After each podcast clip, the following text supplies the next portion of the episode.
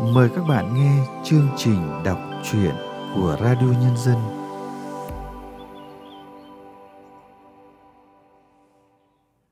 Các bạn thân mến, trong chương trình đọc truyện hôm nay, Radio Nhân dân xin gửi tới các bạn truyện ngắn Giấc mơ của nhà văn Võ Thị Xuân Hà. Mời các bạn thưởng thức qua giọng đọc Ánh Nguyệt.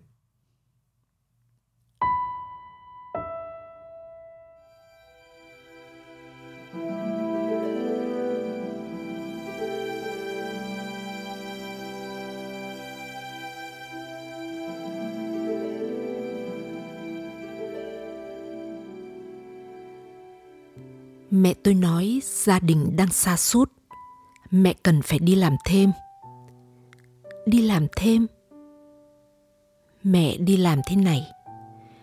Bay đến một thị trấn nhỏ, tìm người quen mà tôi nhớ hình như đã gặp đâu đó trong giấc mơ của mình. Quen lắm. Thường làm nghề ăn hoa hồng thuê mướn. Cả nhà mấy chị em đều đi theo mẹ đến chỗ làm thêm.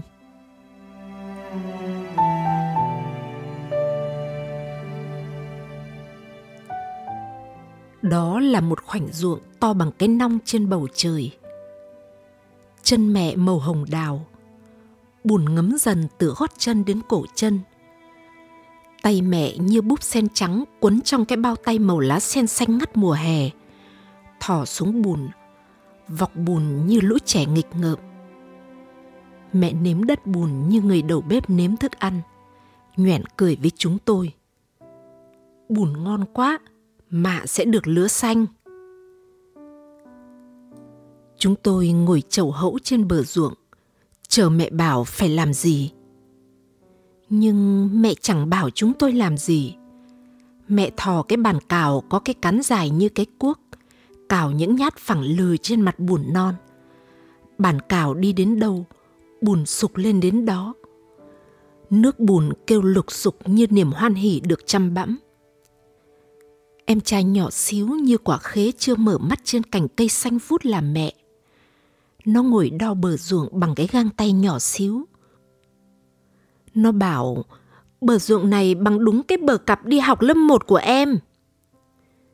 Chị gái môi đỏ như quả cà chua chiến sót, bé xíu hồn nhiên giữa ruộng cà chua người ta mới thu hoạch xong.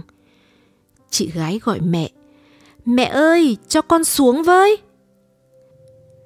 Mẹ tôi bảo, để mẹ sục xong cả mặt ruộng đã, kẻo có mảnh chai hay cái cọng dây thép nào đâm nát chân chúng tôi.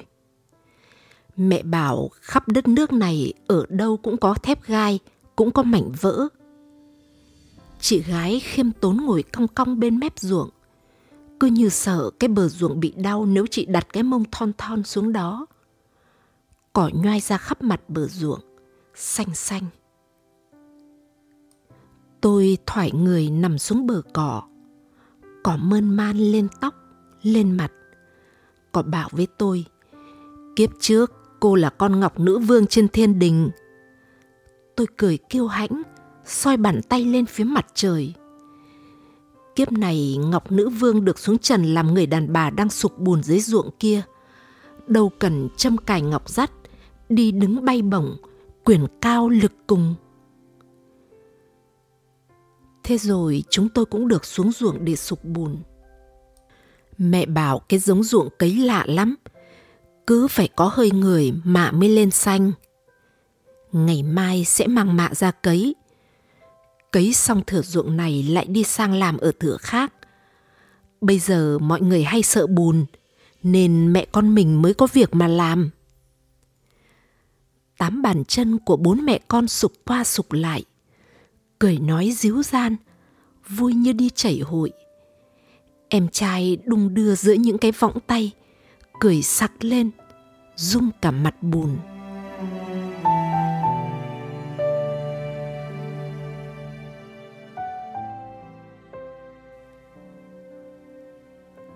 Tôi không còn nhớ giấc mơ ấy nữa. Đó là lúc chị gái đi lấy chồng tay mẹ không còn thấm đẫm màu bùn non. Cả đêm hôm trước, mẹ truyền cho chị gái sinh lực đàn bà.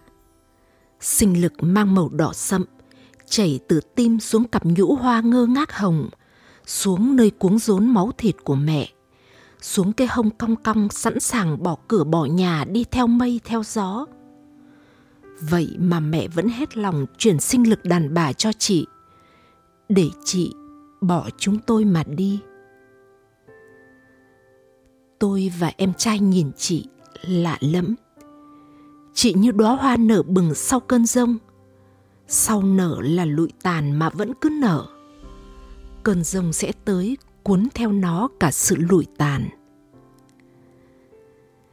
Cái thời khắc ấy đã quyến rũ chị gái. Chị không có cách gì chống đỡ. Cái thời khắc hay có sấm chớp, mưa bất chợt, lại nắng bất chợt. Cái thời khắc mang cơn rông tới – Cơn rông đó mang dáng dấp một chàng trai cao gầy, xương xương như cảnh khế đầu hè. Cơn rông nghiêng cảnh khế xuống hỏi chị gái có ưng bay theo không? Chị ham bay. Chị thích được bay bay như giọt nước trên bầu trời. Một ngày rơi xuống chum nhà người và ở đó mãi mãi.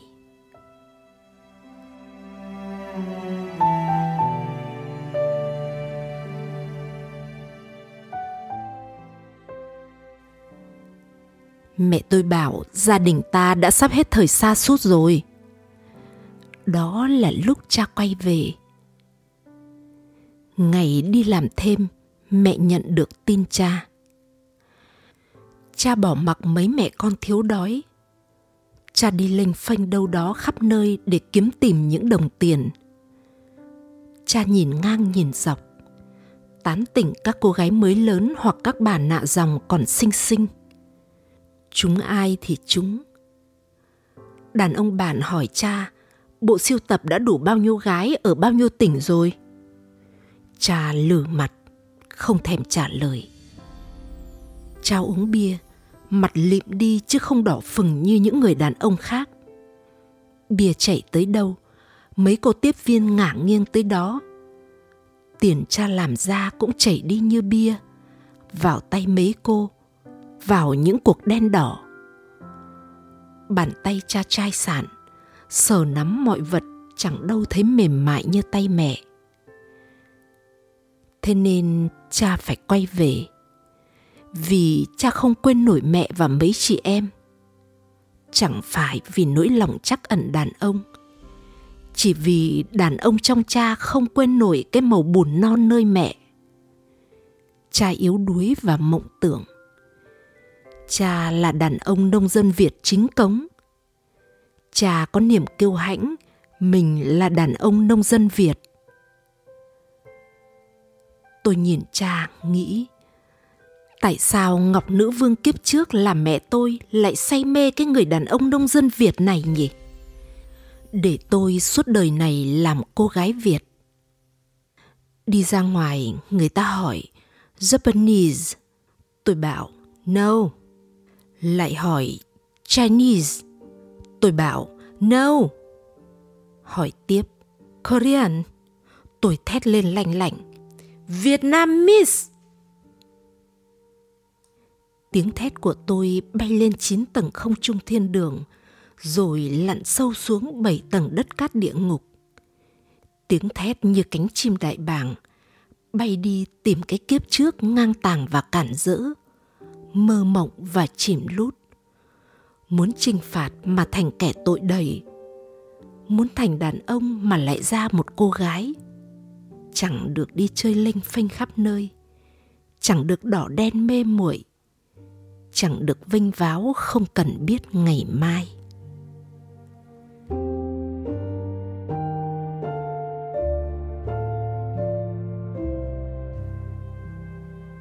mẹ tôi bảo tù mấy kiếp mới được làm đàn ông Việt.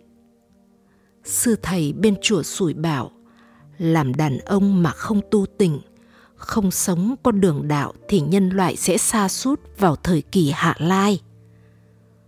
Tôi hỏi sư thầy, khắp nơi đâu đâu cũng có chuyện chơi bời của đàn ông, nào nhà hàng khách sạn, nào gái đứng đường, nào thuốc lắc, nào đỏ đen, có phải đó là màu nhung huyền của cái thời hạ lai Sư thầy buồn rầu gật đầu. Tôi hỏi, rồi sau dân tộc ta sẽ ra sao? Sư thầy bảo, chúng tôi không thể giao giảng. Nhà chùa là nơi thanh tịnh. Hãy đến để chiêm nghiệm. Tôi lại hỏi, có bao nhiêu người hãy đến để chiêm nghiệm? Sư thầy bảo, một giọt nước cũng như biển nước. Rồi sư thầy đi vào trong, như không cần thuyết phục tôi bằng những lời nói. Phía trong, lát sau vẳng ra tiếng gõ mõ tụng kinh đều đều như nước trời giỏ xuống mái hiên. Một giọt nước thôi cũng làm nên biển nước. Đó là lời tặng của sư thầy cho đứa con gái của Ngọc Nữ Vương nơi trần thế mang tên Việt.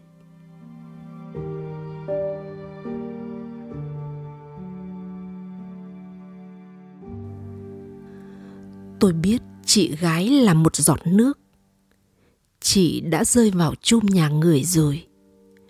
Đó là biển nước của chị. Chị được người ta rước đi bằng xe hơi. Bạn bè cha, bạn bè mẹ, bạn muôn phương tưng bừng náo nhiệt. Tấm voan trắng che gương mặt đẹp tuyệt trần dưới sắc nắng tháng 12 nhúm máu thịt của mẹ trong hình hài con gái – như nhánh mạ xanh được người ta nhổ lên khỏi ruộng này đem cấy sang ruộng khác. Rồi nhánh mạ ấy sẽ sinh sôi nảy nở ra những bông lúa vàng.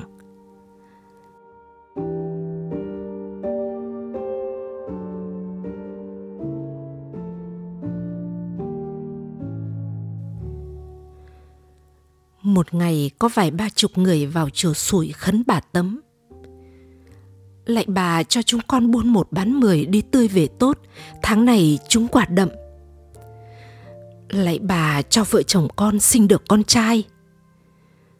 Lại bà thằng hàng xóm nhà con nó giàu sụ, mà sao con đánh quả để nào cũng bị xui xẻo. Bà linh thiêng cho con một con số đẹp. Chỉ cần một số thôi, con sẽ phúng nhiều thứ cho bà. Bà Tấm mỉm cười mơ màng tích kể, xưa nhiếp chính ỷ lan đi cầu tự mà sinh được hoàng tử. Đêm hôm trước, thần thánh báo mộng cho một viên quan cấp huyện rằng ông sẽ được đầu thai sang kiếp huy hoàng. Sáng mai hãy đến nơi ấy nơi ấy. Tỉnh dậy trong giấc mộng vàng uyên ương, ông chạy bổ đến nơi đèn đuốc sáng bừng dưới ánh bình minh sắp dạng. Cung tần mỹ nữ trong triều đang che rèm cho nhiếp chính tắm xương. Ông mê mê tỉnh tỉnh bước vào chốn cấm. Chẳng biết sự thể ở trong rèm ra sao, nhưng sau đó ông bị quân lính chém đầu ngay tại cổng đền.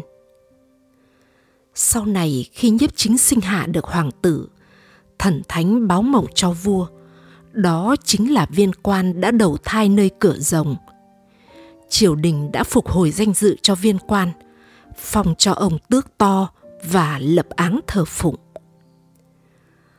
hoàng tử được sinh ra làm vua nước Việt. Vương phi ỷ Lan được dân thờ phụng gọi kính cẩn là bà Tấm. Bà Tấm cũng là giọt nước mùa xuân đi chảy hội vườn dâu. Bà Tấm được lọt vào cái chum nhà rồng. Bà tu bao nhiêu kiếp? Cha tôi tu bao nhiêu kiếp? Đàn ông Việt tu bao nhiêu kiếp? Tôi ngồi xoài trên nền đất chùa, bấm đốt tay tự đếm. Nếu đàn ông sinh ra được làm đàn ông rồi, thì phải tu tiếp để kiếp sau được làm đàn ông tiếp. Kiếp sau nữa làm đàn ông tiếp. Rồi đàn bà cũng tu bao nhiêu kiếp để sau đó được làm đàn ông. Sau đó hạ giới sẽ hết đàn bà. Đàn bà khi nhiều cũng là món hàng cho đàn ông tung hứng. Khi ít, càng là món hàng đắt giá một ngày nào đó, đàn bà sẽ bay đi làm giọt mưa tung hứng cho những cái chum nhà người nơi xứ lạ. Ôi, đàn bà! Ôi, vương phi ỷ lan! Ôi, mẹ tôi! Chị tôi! Tôi nữa! Ngày mai, tôi sẽ lại làm giọt nước mưa. Tôi sẽ rơi vào chum nhà người. Ở lại đó mãi mãi cái chum nhà người của tôi mang hình giấc mơ. Hồi còn nhỏ, giấc mơ ấy cũng có hình hài nhỏ xíu như quả khế chưa mở mắt trên cành cây xanh vút, giống như em trai. Một ngày, giấc mơ ấy đã ghé môi tôi ngọt ngào. Nàng đừng tin vào những giấc mơ. Hãy nhìn vào cuộc sống thực trên cái cõi này.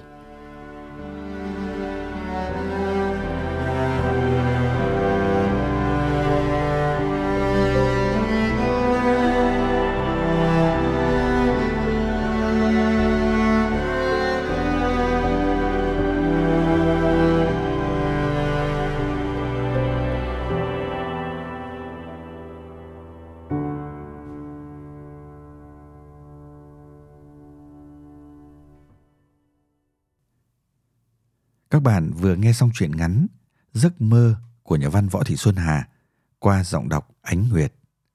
Sau đây, chúng tôi mời các bạn nghe tâm sự của tác giả về truyện ngắn này. Khi viết giấc mơ, trong tôi dâng lên nhiều nỗi của thời gian hỗn độn, một thời gian thu hẹp. Đó là một khoảnh ruộng to bằng cái nong trên bầu trời, hay là cái chum cho giọt nước số phận đàn bà nước Việt rơi vào. Đọc hết chuyện, nghe hết chuyện, hẳn bạn đọc sẽ tự hiểu ý tưởng câu chuyện này theo cảm nhận và tư duy của mình. Tôi không kể chuyện theo cách thông thường từ A đến Z. Tôi nhặt nhạnh các con chữ tung lên những cặp đồng xu âm dương. Đồng sấp là đàn bà nước Việt, là Vương Phi ỷ Lan, là mẹ tôi, chị tôi, cả tôi nữa. Kiếp đàn bà nước Việt là đạp bùn, gieo mạ, chịu đựng người ta nhổ mình ra khỏi mảnh đất sinh ra mình, để cấy sang mảnh đất khác mới sinh sôi nảy nở. Đồng ngừa là đàn ông nước Việt. Mẹ tôi bảo tu mấy kiếp mới được làm đàn ông Việt. Sư thầy bên chùa sủi bảo làm đàn ông mà không tu tình không sống có đường đạo, thì nhân loại sẽ xa sút vào thời kỳ hạ lai. Tôi hỏi sư thầy, khắp nơi đâu đâu cũng có chuyện chơi bời của đàn ông, nào nhà hàng, khách sạn, nào gái đứng đường, nào thuốc lắc, nào đỏ đen. Có phải đó là màu nhung huyền của cái thời hạ lai? Sư thầy buồn rầu gật đầu. Tôi hỏi rồi sau dân tộc ta sẽ ra sao? Sư thầy bảo, chúng tôi không thể giao giảng. Nhà chùa là nơi thanh tịnh, hãy đến để chiêm nghiệm. Tôi lại hỏi, có bao nhiêu người? Hãy đến để chiêm nghiệm. Sư thầy bảo, một giọt nước cũng như biển nước. Khi viết những đoạn này, tôi thấy thương cảm cho đàn ông thời nay phải chịu bao thử thách nghiệt ngã, vượt qua bao cám dỗ để đứng vững làm người. Tôi thấy tự hào thay những người đàn bà. Họ biết nhẫn nại, dũng cảm, làm giọt nước để rơi vào chum nhà người. Họ chăm sóc đàn con, truyền sinh lực cho con gái và dành sự yêu thương chiều mến cho con trai. Sự thử thách đến với tất cả không phải chỉ đàn bà mới phải chịu khổ nạn. Vượt qua khổ nạn, rồi thì người ta sẽ tìm được về với những miền sáng. Chuyện này, tôi muốn vượt lên trên lối kể chuyện thông thường. Tôi dùng giấc mơ hỗn độn để miêu tả thế giới hỗn độn, từ bao kiếp trước, trải qua biến thiên, thì rồi cuối cùng người ta cũng tìm được hạnh phúc chính mình. Chuyện này có hai đám cưới và một cuộc cầu tự linh thiêng của Nguyên Phi ỷ Lan để sinh ra vua. Vén một bức rèm, bước qua giấc mơ hỗn độn để cuối cùng nhận ra ý nghĩa thực sự của những giấc mơ. Ngày mai tôi sẽ lại làm giọt nước mưa, tôi sẽ rơi vào chum nhà người, ở lại đó mãi mãi. Cái chum nhà người của tôi mang hình giấc mơ một ngày, giấc mơ ấy đã ghé môi tôi ngọt ngào. Nàng đừng tin vào những giấc mơ, hãy nhìn vào cuộc sống thực trên cái cõi này. Và đó chính là con đường hạnh phúc của đời người mà nhất thời họ chưa nhận ra hạnh phúc chính là con đường mà họ đang đi. Chương trình đọc truyện của radio nhân dân hôm nay xin được tạm dừng tại đây hẹn gặp lại các bạn vào chương trình sau. Thân ái, chào tạm biệt các bạn.